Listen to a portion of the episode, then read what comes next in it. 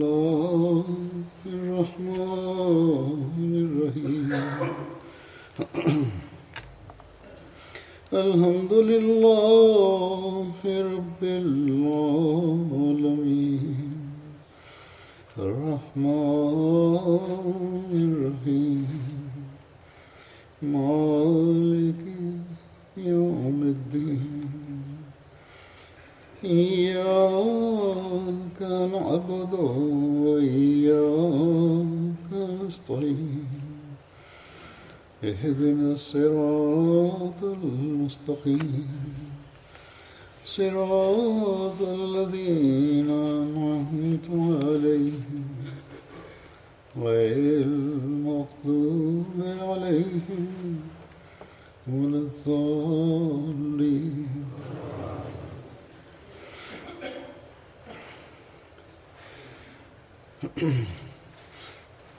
bismillahi rahim halifa mtukufu ayadhahullah taala bin anasema katika hutuba ya ijumaa iliyopita nilikuwa naeleza kuhusu maisha ya harat ubada bin samit na kuhusu yeye nataka kueleza zaidi. Katika historia imeandikwa kwamba wakati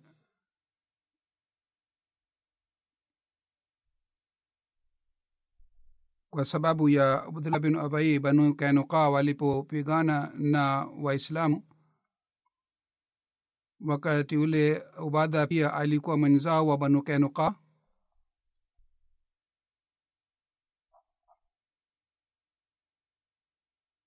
lakini yeye akajitenga kwa sababu ya mapigano haya na yeye kwa ajili ya mtume salallahu alih walih wa sallam akajitenga katika kabila lake na wakati ule aya hii iliteremka ya ayuhalazina amanu ya ayuhalazina amanu la tattakhidhu lyahuda wannasara auliyaa بعضهم أولياء بعض ومن يتولهم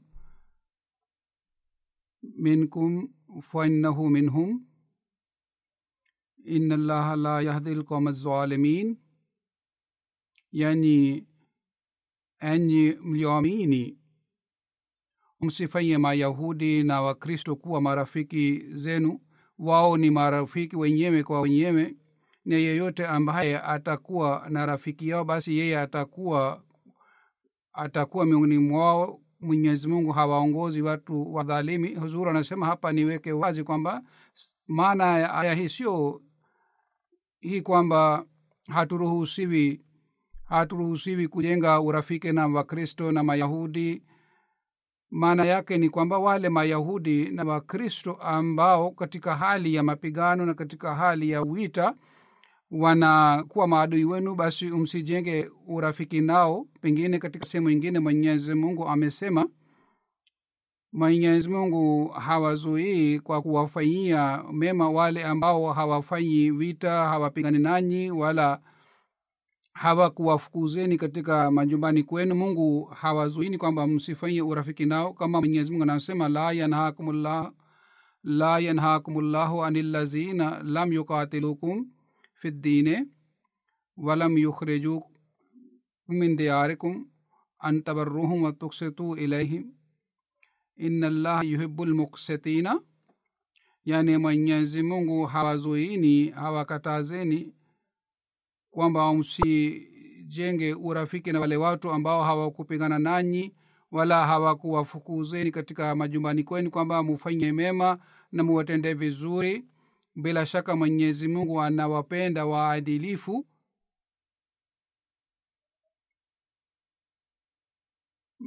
Basi hapa katika aya ingine imeelezwa kwamba kwa sababu ya kuwa na uoga hamtakiwi mujenge urafiki na makafiri bali mnatakiwa mumtegemee allah subhanahu wa taala na mkiboresha imani yenu katika hali hii mungu pia atakuwa pamoja nanyi. Lakini hazuru anasema siku hizi sisi tunashuhudia kwamba serikali za waislamu kwa ajili ya kuomba msaada wana wanaomba msaada kutoka kwa wengine na matokeo yake ni kwamba waislamu kwa sababu ya chuk, kwa sababu ya kuchukua msaada kutoka kwa wasiokuwa waislamu hawa wanaanza kupigana wenyewe kwa wenyewe. Sisi tunafanya dua kwamba mwenyezi mungu ajaalie akili serikali zote za waislamu. Azur anasema kwamba nilikuwa naeleza kuhusu tukio moja kuhusu bin banu kainuka wao walipigana na mtume salallahu alaihi waalihi wasallam. Vita ilitokea na banukanoka walishindwa katika vita ile. Katika sirat khatamunabiyin tukio hili limeelezwa kwa kupitia riwaya mbalimbali ya historia na tukio hili limeelezwa hivi kwamba wakati banu kainuka waliposhindwa basi ilitolewa amri kwamba wao wafukuzwe katika majumbani kwao na maelezo yake ni hivi kwamba wakati mapigano ya badhri ilipopita na kwa fadhila na mwenyezi mungu waislamu ingawa walikuwa wachache lakini wakapata ushindi juu ya makafiri waliokuwa na uwezo wa kila aina na viongozi wa makafiri walifedheheshwa. Basi hawa makafiri wakaanza kuleta uadui dhidi ya waislamu na wakaanza kusema hadharani kwamba kuwa kupata ushindi juu ya makureshe sio jambo la ajabu ikiwa muhammad salallahu alih walihi wasallam anapigana nasi basi sisi tutamwambia tutamfundisha vita ni nini yeye atashindwa. Hata hawa banukainukaa mbele ya mtume salallahu alih walihi wasallam walisema maneno ya aina hii. Riwaya inapatikana hivi kwamba mtume sasa baada ya badhr aliporudi madina siku moja aliwakusanya mayahudi wote na akawapatia nasaha na aka akawaambia aka kuhusu madai yake na akawakaribisha kwenye islam. Lakini wale mayahudi wakamjibu ewe muhammad salallahu alehi wasallam wewe kwa sababu ya kuwaua makureshi wachache umepata kibri wale makureshi walikuwa hawajui ujuzi wa vita. Ikiwa wewe unapigana nasi basi wewe utajua kwamba sisi ni wajuzi kiasi gani. Na mayahudi hawakutegemea maneno haya tu yani hawakutosheka na maneno tu bali wao walianza uh, kufanya njama kwa ajili ya kumuua mtume salallahu alaihi waalihi wasallam katika riwaya imepatikana kwamba talha bin bara aliyekuwa sahaba wa mtume saa salam alipokuwa karibu kufa yeye alifanya nasaha kwamba ikiwa na kufa usiku basi kwa ajili ya kuongoza jeneza yangu msimambie mtume salallahu alaihi waalihi usiku isije akatokea hivi kwamba mtume saa salam anatoka usiku kisha mayahudi wanapata nafasi ya kumshambulia na wanamdhuru. Kwa hiyo msimjulishe mtume saa salam ni kifa usiku. Kwa hiyo hii ilikuwa hali baada ya badri mayahudi wakaanza kusema maneno machafu dhidi ya mtume salallahu waalihi wasallam na banu kainuka katika mayahudi walikuwa na nguvu zaidi. Kwa hiyo kutoka kwa hawa banu kainuka kwanza waliunja ahadi ni hawa waliunja ahadi kwanza. Wanahistoria wanasema kwamba katika mayahudi wa ma, mayahudi wa madina ni mayahudi wa kwanza ambao walivunja ahadi iliyofanywa baina iliyofanyika baina ya mtume saa salam na baina ya hawa mayahudi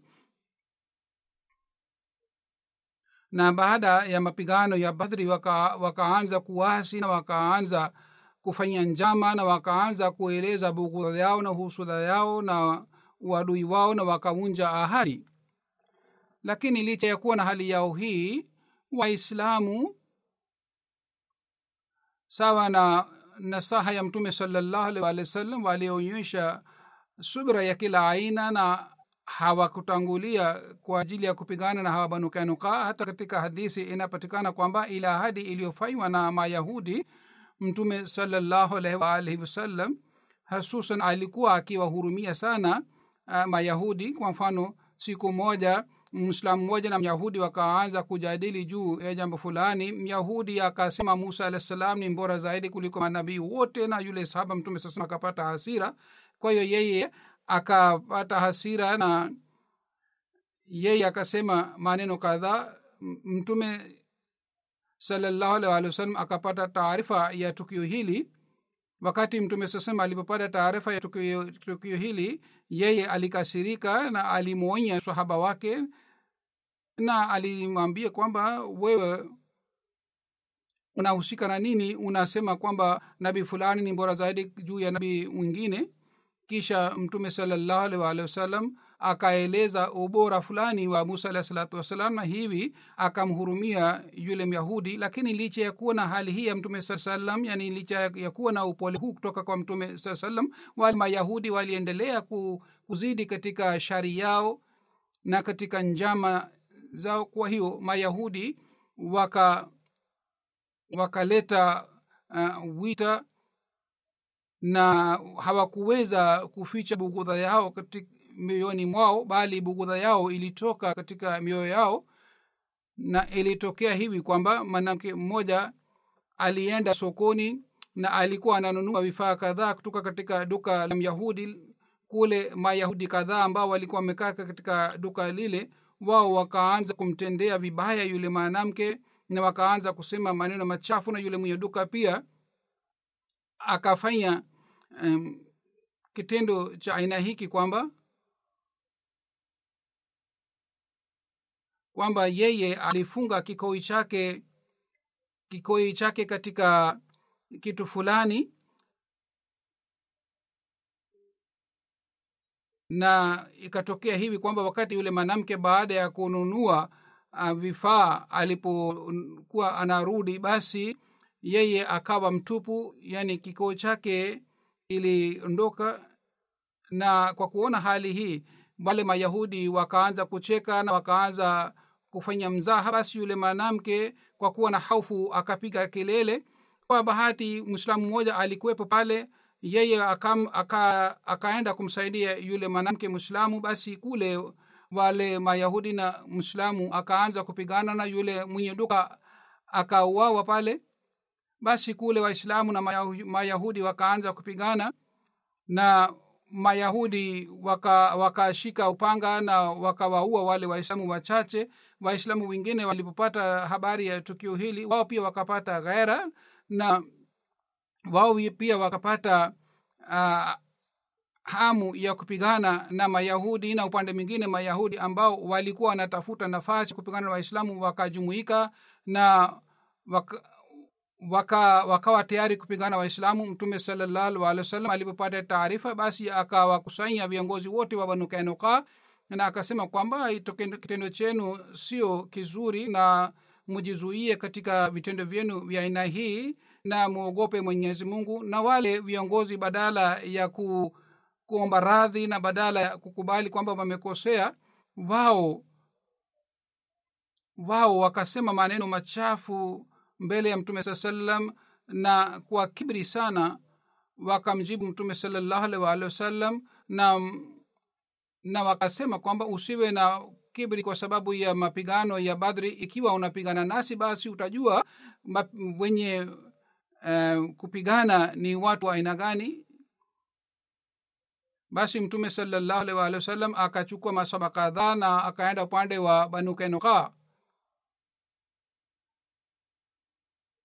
wakati mtume saa salam alipoenda pamoja na masahaba zake wakati ule wale mayahudi walitakiwa wangejuta na, na wangetubu na wangesema kwamba wana wako tayari kufanya sulu lakini badala yake hii wakawa tayari kupigana na waislamu.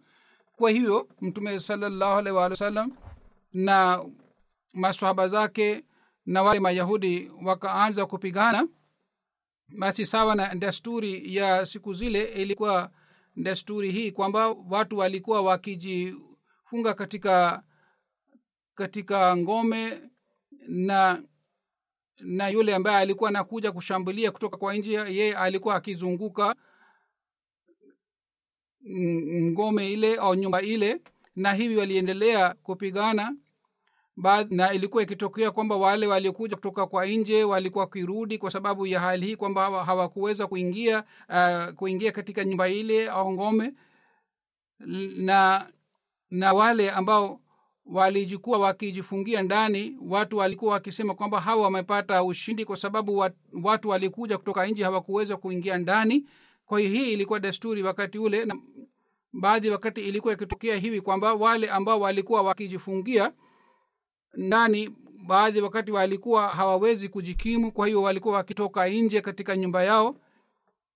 Na wakati tukio hili lilipotokea bani kanokaa pia walitumia desturi ile ile kwamba wakajifungia ndani ya nyumba mtume salallahu alaihi waalihi wasallam aka akasubiri nje ya nyumba yao na siku kumi na tano mtume saa salam aliendelea kukaa pale wakati kibri ya banukanukaa ilipovunjika wakafungua milango kwa sharti hii kwamba mali yao yote itakuwa mali ya waislamu lakini badala yake ni kwamba watap, watapata amani ya maisha yao. Yani wao hawatauawa. Mtume salallahu alehi wasallam akakubali shati yao hii. Lakini hawa ambaye banuka yanokaa sawa na sheria ya musa alahi salatu wassalam walipaswa wauawe wote. Kwa sababu sheria ya musa anasema ikiwa mtu anapigana hivi basi auawe. Na sawa na ahadi ilitakiwa ilitakiwa wao watolewe hukumu sawa na sheria ya musa alah salatu wassalam?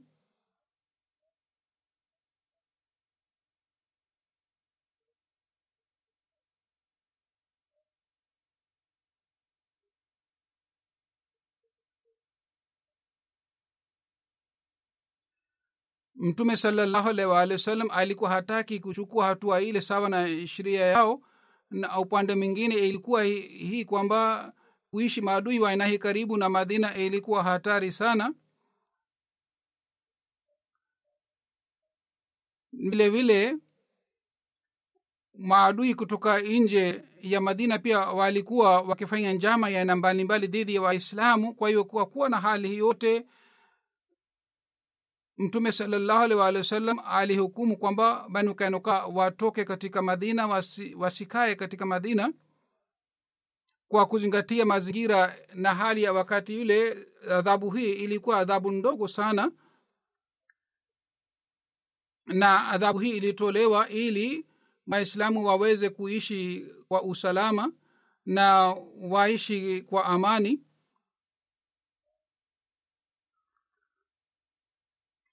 Mirza bashir amesema anaandika zaidi kwamba wale waarabu ikiwa walikuwa wanahama sehemu ingine ilikuwa sio kitu kikubwa kwa sababu hii ilikuwa tabia yao na desturi yao walikuwa wakihama sehemu mbalimbali hasusan yule mtu ambaye alikuwa hana shamba au alikuwa hana uh, bustani kama banu kanuka walikuwa hawana mashamba wala bustani. Watu wa aina hii walikuwa wakiacha kwa urahisi sehemu moja na kwenda sehemu ingine na banu kanuka pia walikuwa watu wa aina hii. Ilikuwa rahisi kwao kuacha madina. Kwa hiyo wao wakaacha madina wakahamia siria wakati walipokuwa wanahama mtume salallahu alaihi waalihi wasallam alipatia jukumu obadha bin samad kwamba yeye aangalie e, mpango wote wa kuhama hawa banu kanuka kwa hiyo abadha bin samad alienda alitoka pamoja na mayahudi na aliwasindikiza vizuri. Kwa hivyo mali waliopata mali ile ya mayahudi waliopata waislamu ilikuwa silaha na vilevile vitu vya aina hii. Waislamu hawakuchukua mali ingine katika sirati alhalbia pia imeandikwa maelezo yake na kule imeandikwa kwamba mtume waalihi wasallam aliamuru kwamba hawa mayahudi wafukuzwe katika madina wasikae pale tena. Na mtume walih wasallam alimpatia jukumu la kuwafukuza harat ubadha bin samit. Na mayahudi walipewa siku tatu ya kuondoka katika madina. Kwa hiyo mayahudi baada ya siku tatu wale mayahudi wakahama kutoka madina na wale mayahudi walimwomba harat obadha bin samit kwamba kwamba wapewe nafasi zaidi kuliko siku tatu lakini harat obadha bin samit akasema hapana hamtapewa nafasi zaidi hamtapewa hata dakika moja zaidi katika siku hizi tatu. Kisha harat obadha chini ya uongozi wake aliwafukuza hawa mayahudi wote na aliwasindikiza. Kwa hiyo hawa mayahudi wakaanza kuishi katika kijiji fulani cha siria kuhusu ubadha bin samad kuna riwaya chungu mzima.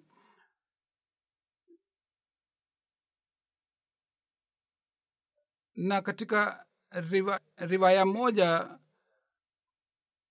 ame amesema katika riwaya moja amesema kwamba mtume salallahu alih walih wa sallam alikuwa na shughuli chungu mzima.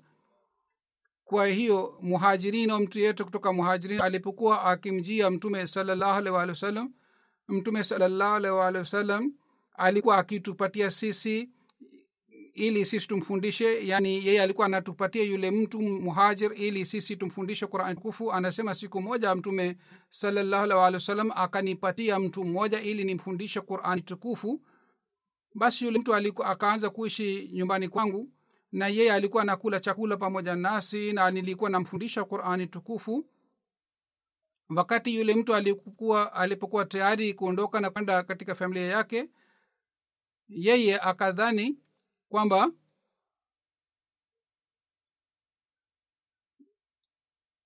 kwa sababu ya kuishi pale kule na kwa sababu ya kula chakula kwa siku kadhaa mimi nastahili nipewe zawadi au kitu fulani. Kwa hiyo yeye akanipatia upanga fulani au kitu fulani cha silaha na aka kitu alichonikipatia kilikuwa kizuri kiasi hiki kwamba mimi sijawahi kuona kile kitu katika maisha yangu. Anasema mimi nilimjia mtume salallahu alih wa sallam na nikamuuliza mtume saa salam kwamba ya rasulllah unasemaje huyu mtu amenipatia kitu hiki? Yani yeye alikaa kwangu na amenipatia zawadi hii wakati alipoondoka. Mtume salallahu alih waalihi wasallam akasema kwamba hii ni huu ni moto ambao una unashika. Yani yeye amekupatia zawadi hii kwa sababu wewe ulimfundisha qurani tukufu. Kwa hiyo wewe umechukua moto uh, unashika moto na umebeba moto uh, ambao ulipewa kutoka kwa yule mgeni wako. Kisha kuna riwaya ingine kwamba ubadha bin samet akasema niliwafundisha watu kadhaa kutoka katika asabu sufa na niliwafundisha namna ya kuandika katika hawa asabu sufa. Mtu mmoja akanipatia zawadi silaha ya aina fulani. Mimi nikapata wazo moyoni mwangu kwamba hii si mali sio fedha sio pesa sio uh, fedha mimi nitatumia silaha hii na nitapigana katika njia ya mwenyezi mungu nikipata nafasi ya kufanya jihadi basi kwa kutumia silaha hii mimi nitapigana na makafiri katika njia ya allah subhanahu wataala anasema kwa vyovyote mimi nikamuuliza mtume salallahu alih waalihi wasallam kuhusu zawadi ile mtume salallahu salam akasema kwamba ikiwa unapenda kubeba moto basi ukubali zawadi ile. Yani ikiwa wewe unapenda kwamba ubebe moto uh, kichwani basi uchukue upokee zawadi hii. Wafasiri kuhusu riwaya hizi mbili wamechukua maana hii kwamba kwamba yule alipewa zawadi ile kwa sababu ya hii kwamba alimfundisha qurani tukufu na yeye alipata ujira wa kumfundisha qurani tukufu. Ndio maana mtume salallahu waalihi wasallam hakupendelea. Basi wale watu ambao wanafanya biashara hii eh, kwamba wanaanza kuwafundisha watu wengine na badala yake wanachukua fedha jambo hili hairuhusiwi. Harat rashid anasimulia kwamba siku moja mtume salallahu alih waalihi wasallam alimwendea badha bin samad kwa ajili ya kumwangalia kwa sababu alikuwa naugua alikuwa alikuwa mgonjwa. Mtume salallahu alaihi waalihi wasallam akasema je ninyi mnajua na kina nani ni mashahidi katika umma wangu? Watu wakaanza kuangalia hapa na pale wakaanza kutizamana na wakaanza kusubiri jibu kutoka mtume saa salam mtume salallahu alih wa sallam alikuja kumwangalia ubadha bin samat na wakati ule aliuliza swali hili kutoka kwa masahaba baada akasema kwamba nisaidieni ili niweze kukaa kwa hiyo watu wakamsaidia akakaa. Na hat ubada akasema ya rasulllah salllahu alaihi waalihi wasallam. Umetuuliza swali kwamba ni nani ambaye ameuawa katika njia ya allah basi yule ambaye anasimama kwa imara katika njia ya mungu na anakuna na nia ya sawabu basi yeye ni shahid. Mtume salllahu alaihi waalihi wasallam akasema sio hivyo tu ikiwa ni hivyo basi wengi wata watakuwa wa aina hii. Akasema kuawa katika njia ya mwenyezi mungu ni shahid vile vile mtu akifa kwa sababu ya tauni yeye pia ni shahid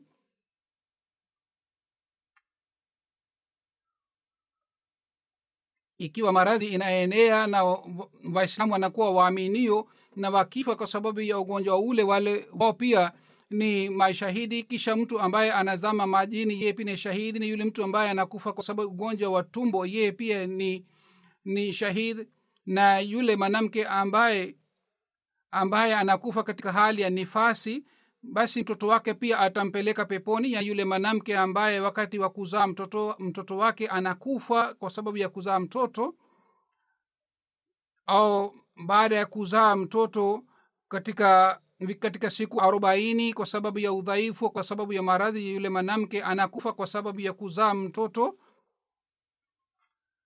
basi amsema mtume saa salam kwamba mtoto wake atam, atampeleka peponi yaani mtoto atakuwa sababu ya kumpeleka peponi.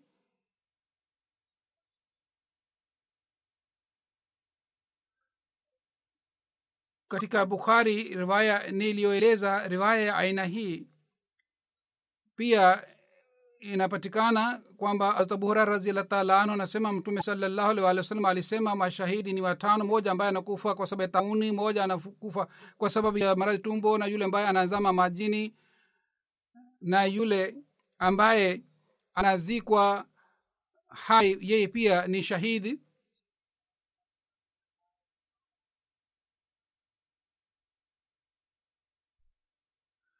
wakati wa sainam alah salatu wassalam wale wafuasi ambao walikuwa wafuasi hasa wa sainam alah salatu wassalam hawakupata tauni kwa sababu ilikuwa nishani lakini kwa kawaida baadhi wakati ugonjwa unaenea na kwa sababu ya ugonjwa ule ikiwa mwaminio anakufa basi yeye atakuwa shahidi sawa na maelezo mtume saa salam harat usmail ansari anasimulia kwamba harat ubaidha alimwambia harat abu hurera kwamba ewe abu hurera wakati ule ulikuwa hayupo wakati sisi tulipofanya bayeti ya mtume salallahu alih waalihi wasallam tulifanya bayeti yake kwamba sisi tutakuwa waangalifu sana na tutakuwa watiifu na katika dhiki na faraja tutatoa tuta, katika njia ya mwenyezi mungu na tutafuata amri zake zote.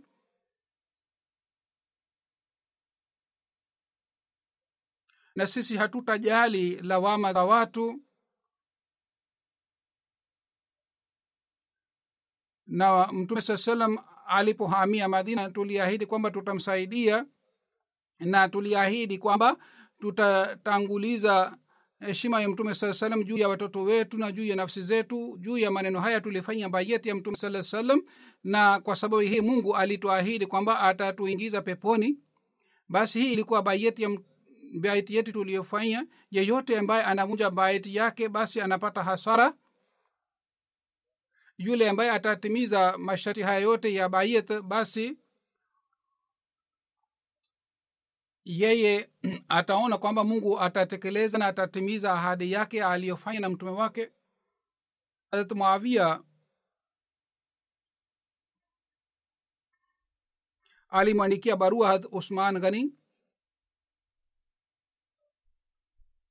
kwamba harat ubadha bin samet anafanya jambo fulani dhidi yangu katika siria basi umuite obadha aje kwako au mimi naondoka kutoka hapa harat usman akamwandikia kwamba kwamba mtume ubadha bin samad yeye aje madina. Kwa hiyo harat muawia akamtuma harat ubadha bin samad na ubadha bin samad akaja madina na akaenda nyumbani kwa harat usman na wakati ule mtu mmoja tu alikuwa amekaa karibu na harat usman.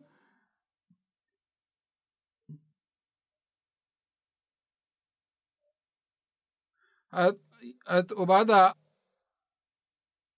akaenda nyumbani kwake na harat usman akasema ewe ubada bin samad nimesikia nini kuhusu wewe? Harat ubada akasimama na akasema mimi nilimsikia mtume salallahu alehi wasallam akisema kwamba baada yangu watapatikana viongozi wenu ambao ambao watawaamuruni wata mufanye matendo ambayo nyinyi hamtendi ambayo hampendi. Basi katika hali hii nyinyi msivunje mipaka ya mwenyezi mungu na mufuate amri za mwenyezi mungu. Hazur anasema kwamba matatizo mbalimbali yalipatikana na kwa sababu ya hii ihtilafu inaweza kupatikana. Kwa hiyo baina ya ubadha bin saman harat pia ikhtilafu ilikuwa inapatikana. Na wakati wa harat umar raziallah taala anhu pia tukio la aina hii lilitokea. Kwa sababu ubadha bin samat alikuwa sahaba aliyetangulia kusilimu na yeye alipata maagizo kutoka kwa mtume salallahu alih waalihi wasallam moja kwa moja kwa sababu ya hii. Alikuwa mwangalifu sana na alikuwa akifuata nasaha zote za mtume salallahu alih walih wasallam na alikuwa akisisitiza kwamba anafanya ni sahihi. Na wakati wa umar ikhtilafu ilitokea baina yake na baina ya amir muawia harat umar akamwambia amir muawia kwamba huruhusiwi eh, huruhusiwi kwenda kinyume na ubadha bin samit ikiwa badha anaeleza mambo kadhaa umwache aendelee kueleza. Kwa hiyo wakati usman alipokuja uh, madina na kule kwa sababu ikhtilafu ilipatikana usman alimwambia ubadha arudi katika madina na obada kwa sababu alisikia nasahi zote kutoka kwa mtume waalihi wasallam. Ndiyo maana ikiwa mtu alikuwa anasema kinyume na nasaha hizi basi alikuwa akifanya ikhtilafu naye. Na kwa sababu ya hii ikhtilafu ilipatikana baina ya mir muavia na, na baina yake. Kwa mfano kuhusu mambo ya biashara pia aliku alifanya ikhtilafu hat amir muavia yeye alikuwa na hoja na amir mawia alifanya maelezo sawa na maoni yake lakini kila moja hatakiwi aanze kufanya ikhtilafu ya aina hii. Ndiyo ikiwa kama kuna mtu ambaye ana dalili na hoja kutoka qurani tukufu anaweza kufanya ikhtilafu lakini pengine kila mtu haruhusiwi kufanya ikhtilafu na mtu mwingine jambo la msingi ambalo ambalo linatakiwa likumbukwe ni hili kwamba mtu asiende kinyume na mipaka ya mwenyezi mungu. Kila mwanajumuia anatakiwa azingatie kitu hiki katika maisha yake na vile vile anatakiwa awe mtiifu na asiende kinyume na utii. Hadrat ata anasema nilikutana na valid alikuwa mtoto wa ubadha bin samet nikamuuliza mtoto wake kwamba baba yako yani ubada wakati alipofariki alifanya wasia ya aina gani? Mtoto wake akasema harat aliniita na akasema ewe mtoto wangu mwanangu umwogope allah subhanahu wa taala. Na ujue kwamba huwezi kumcha allah subhanahu wa taala mpaka umamini allah subhanahu wa taala kweli kweli. Vile vile unatakiwa uwe na imani juu ya takdir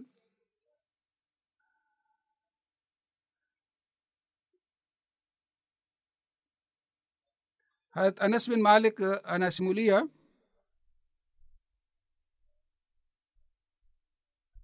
mtume salallahu alih walih wa alikuwa akija harat umme haram alikuwa mke wa ubada yeye alikuwa akimlisha mtume salallahu alih wasallam siku moja mtume salallahu alih wasallam alikuja katika nyumba ya umme haram yeye akampatia chakula mtume salallahu alih waalihi wasallam na akaanza kufanya masaji katika kichwa chake mtume sasema akalala na na akalala katika hali hii kisha akaamka na alikuwa anafanya tabasamu. Ume haram anasema nikamuuliza ya rasulllah waalihi wasallam kwa sababu gani unafanya tabasamu na unacheka? Mtume waalihi wasallam akasema katika umma wangu watu kadhaa waliletwa mbele yangu ambao walitoka kwa, kwa ajili ya jihadhi kwa ajili ya kupigana katika njia ya mwenyezi mungu wameenda baharini wamekaa katika kiti na viti cha wafalme. Ni yani wao wanafanana na wafalme ambao wamekaa katika viti vyao.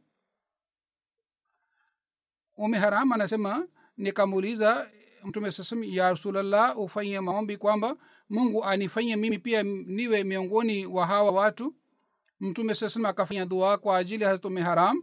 Kisha mtume saa salam akalala tena baada ya muda mfupi tena mtume sasema akaamka na alikuwa anafanya tabasamu. Ume anasema nikamuuliza ya rasulllah kwa sababu gani sasa unafanya tabasamu? Mtume saa akasema katika umma wangu watu kadhaa waliletwa mbele yangu ambao walitoka kwa ajili ya kupigana kwa ajili ya kufanya jihadhi na kisha akasema maneno yale yale aliyosema hapo awali kisha nikasema ewe mtume sasema uniombee mimi pia niwe miongoni wa hawa watu. Mtume saa salam akasema wewe tayari upo pamoja na hawa watu ambao watakuwa katika viti vya ufalme.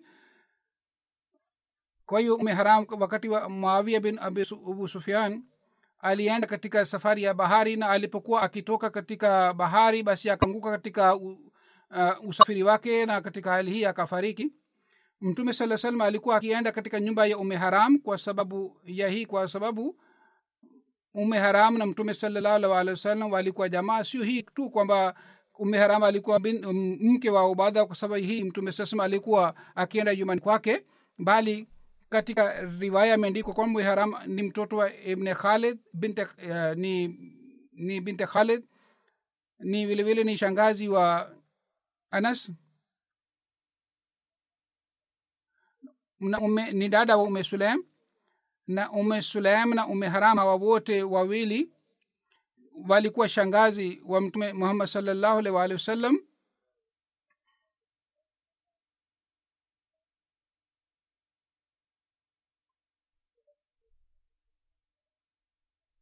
Wanahistoria wameandika kwamba ume salam na ume haram wote wawili walikuwa jamaa wa mtume salllahu alih waalihi wasallam na wanasema hawa walikuwa mehram na walikuwa mehram kwa sababu gani katika hali hii? Wasumiliaji wamefanya ikhtilafu lakini hii ni wazi kwamba ume pia alikuwa mehram alikuwa katika jamaa wa mtume saa salam na wakati ume haram aliposilimu na alipofanya bayet katika mkono wa mtume salaa salam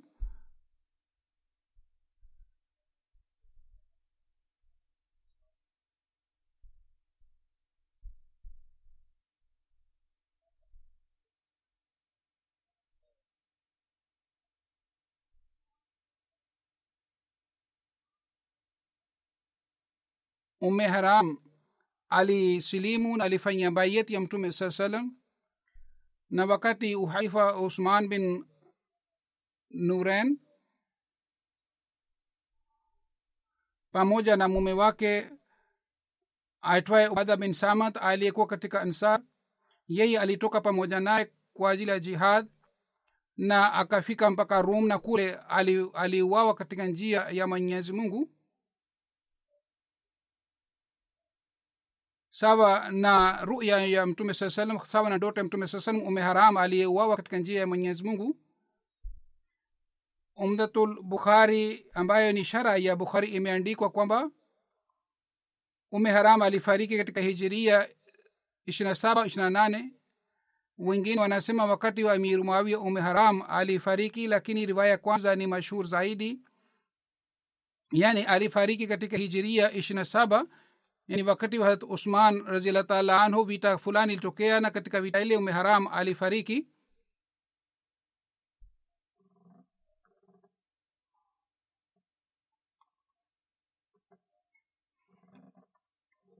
Na riwaya ingine ni kwamba wakati wa amir muawia amir muawia alipigana na makafiri wakati ule hazrat ume haram alitoka pamoja na mume wake ubadha bin sabat na kule ali alifariki swaba mingine anasimulia kwamba sisi tulipomjia obadha wakati alipokuwa mgonjwa tuka tukamwombea mungu akupatie afya utupatie hadithi uliosikia kutoka kwa mtume salallahu alehi wasallam ili mwenyezi mungu akupatie sababu na ujira. Hazrat ubadha bin samat akasema mtume salallahu alehi wasallam alituita na tulifanya bayati yake na sisi tulifanya bayet juu ya mambo haya yafuatayo. Ya kwanza kwamba tunafanya bayet juu ya hii kwamba katika furaha na dhiki na faraja tutakuwa pamoja nawe na tutakutii na tutakutii katika uh, katika hali ya kila aina. Na sisi hatutapigana na watu kwa ajili ya kupata utawala isipokuwa tunalazimika kupigana na makafiri kwa ajili ya mwenyezi mungu. Katika hali hii tu tutapigana pengine hatutapigana na watu kwa sababu ya kupata utawala.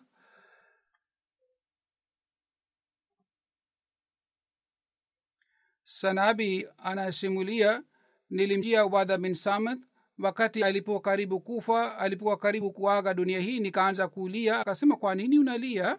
Wallahi ikiwa mimi naomba ikiwa naambiwa nitoe ushahidi basi mimi nitatoa ushahidi kwa ajili yako. Ikiwa mimi napewa nafasi ya umbozi basi mimi nitapewa nitafanya uh, umbezi kwa ajili yako. Kisha akasema kila hadithi niliyosikia kutoka kwa mtume salallahu alih waalihi wasallam nimekuelezea nimekuambia isipokuwa hadithi moja ambayo mimi nitakwambia leo nitakuelezea leo wakati mimi nipo karibu kuaga dunia hii anasema nilimsikia mtume salallahu wasalam akisema yule ambaye anatoa ushahidi kwamba hakuna apasaye kuabudiwa isipokuwa allah subhanahu wataala na muhammad salallahu wasalam ni, ni mjumbe wa mwenyezi mungu basi mungu ameharamisha moto kwake yani yeye ni mwislamu na mungu ni haramu kwake. Mwenyezi mungu aendelee kupandisha madaraja ya haya masahaba ambao walituelezea walitusimulia hadithi za mtume muhammad salllahu alaihi waalihi wasallam na katika hadithi hizi kuna elimu na vile vile hadithi hizi muhi, ilikuwa muhimu sana kwa ajili ya kuishi maisha yetu ya hapa duniani. Hazuru anasema sasa mimi nitaeleza kuhusu marhumin kadhaa na baadaye nitaswalisha jeneza yao. Ya kwanza ni said sukia saheb wa siria tarehe kumi na nane wa april alifariki. Sisi tumepata taarifa ya kifo chake kwa kuchelewa ndiyo maana mimi nitasalisha jeneza yake leo. Ina lillahi inalahi rajiun. Marehemu alikuwa mwanajumuia mzuri sana wa siria katika umri wa miaka tano alikuwa ameshasoma quran tukufu. Toka utoto wake alikuwa amejifunza tajwidi na alikuwa mahiri wa kufundisha quran tukufu bana asni saheb alikuwa akimtegemea aki sana. Yeye alipata elimu ya uwakili lakini hakupenda kazi ya uwakili kwa hiyo akaanza kufundisha na akawa mwalimu na alikuwa mwalimu maarufu sana katika nchi yake katika maeneo mbalimbali ya nchi alifundisha na akawa mkuu wa shule. Alikuwa na shauku sana ya mahubiri alikuwa akifanya mahubiri sana miaka kadhaa iliyopita wakati arabic desk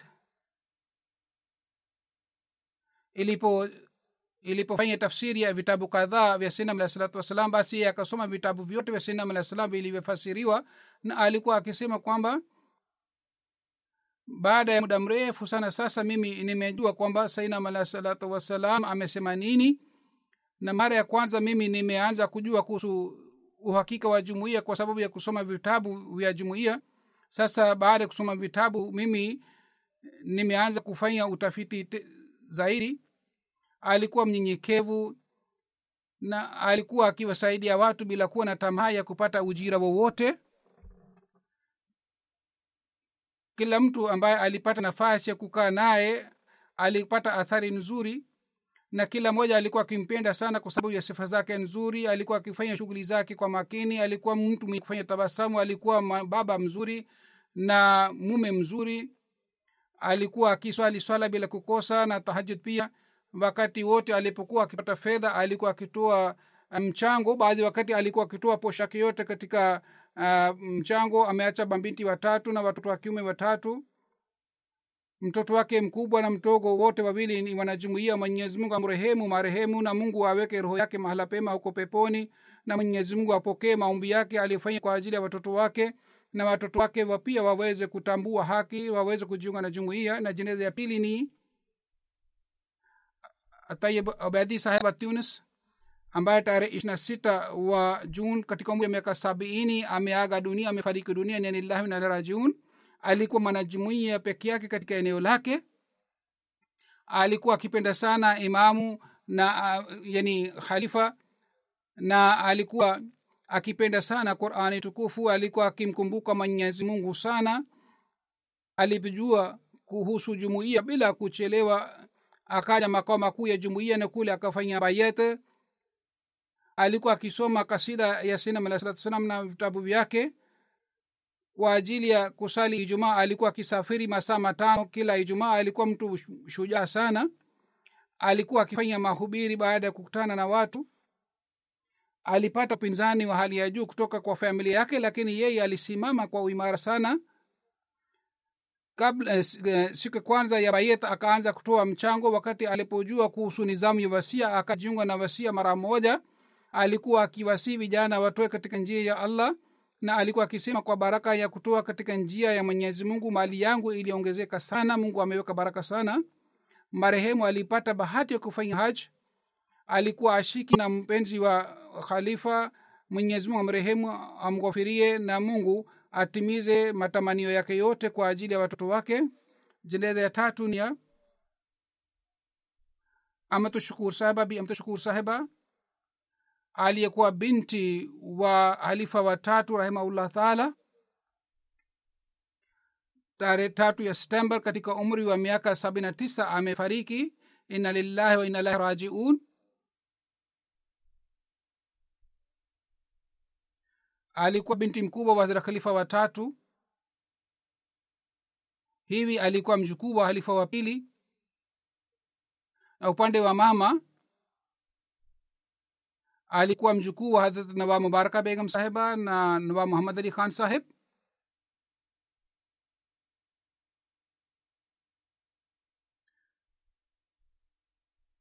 Elfu moja mia tisa na arobaini alijaliwa katika kadian na alisoma kadhian baadaye akaja lahor kwa ajili kupata elimu na masomo ya juu.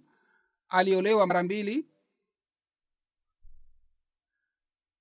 na aliolewa kwanza na shahid khan saheb na alipata watoto kutoka katika mume ni watoto wa kiume wawili na mabinti watatu.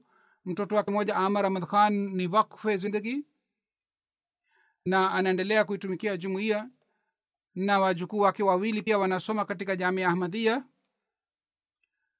mara ya pili aliolewa na dr. Laik saheb na hakupata mtoto yeyote kutoka kwake yani hakuwa na mtoto yeyote kutoka kwake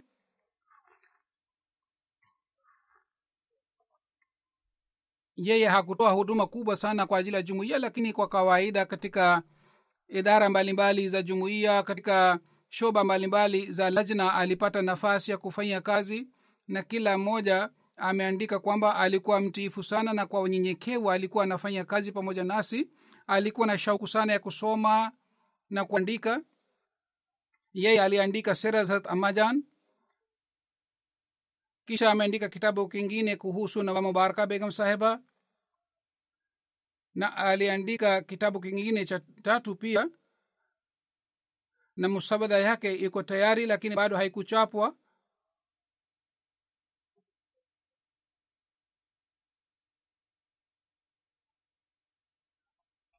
Na kitabu hiki ni kuhusu mke wa hadrat mirza sharif ahmad kwa hiyo ameandika vitabu vitatu hivi na vitabu hivi ni vizuri sana kwa ajili ya lajna. Mjukuu wake mmoja anasema nyanya alikuwa akisema kwamba halifa watatu alisema uendelee kufanya tabasamu kwa sababu kufanya tabasamu ni sadaka anasema mimi nilimuona hata katika ugonjwa wake wa mwisho pia alikuwa akiniona kwa kufanya tabasamu ingawa alikuwa na maumivu sana na ilijulikana baadaye kwamba ana kansa lakini kwa kuwa na hali hii alikuwa na maumbivu lakini alionyesha subra ya hali ya juu na alikuwa akifanya tabasamu. Na yeye alifuata nasaha ya halifa watatu. Mwenyezi mungu amrehemu na amghofirie na mungu awajalie watoto wake na kizazi chake chijacho kiendelee kuungana na uhalifa na kujenga mahusiano mazuri na uhalifa. Amin hazur anasema kwamba kuna kitu kingine leo kwa sababu kuna ijtimaa ya khudhamu ahmadia leo itaanza ijtimaa ya khudhamu ahmadia leo. Kwa hiyo leo nitachanganya ijumaa na swala ya alasiri insha allah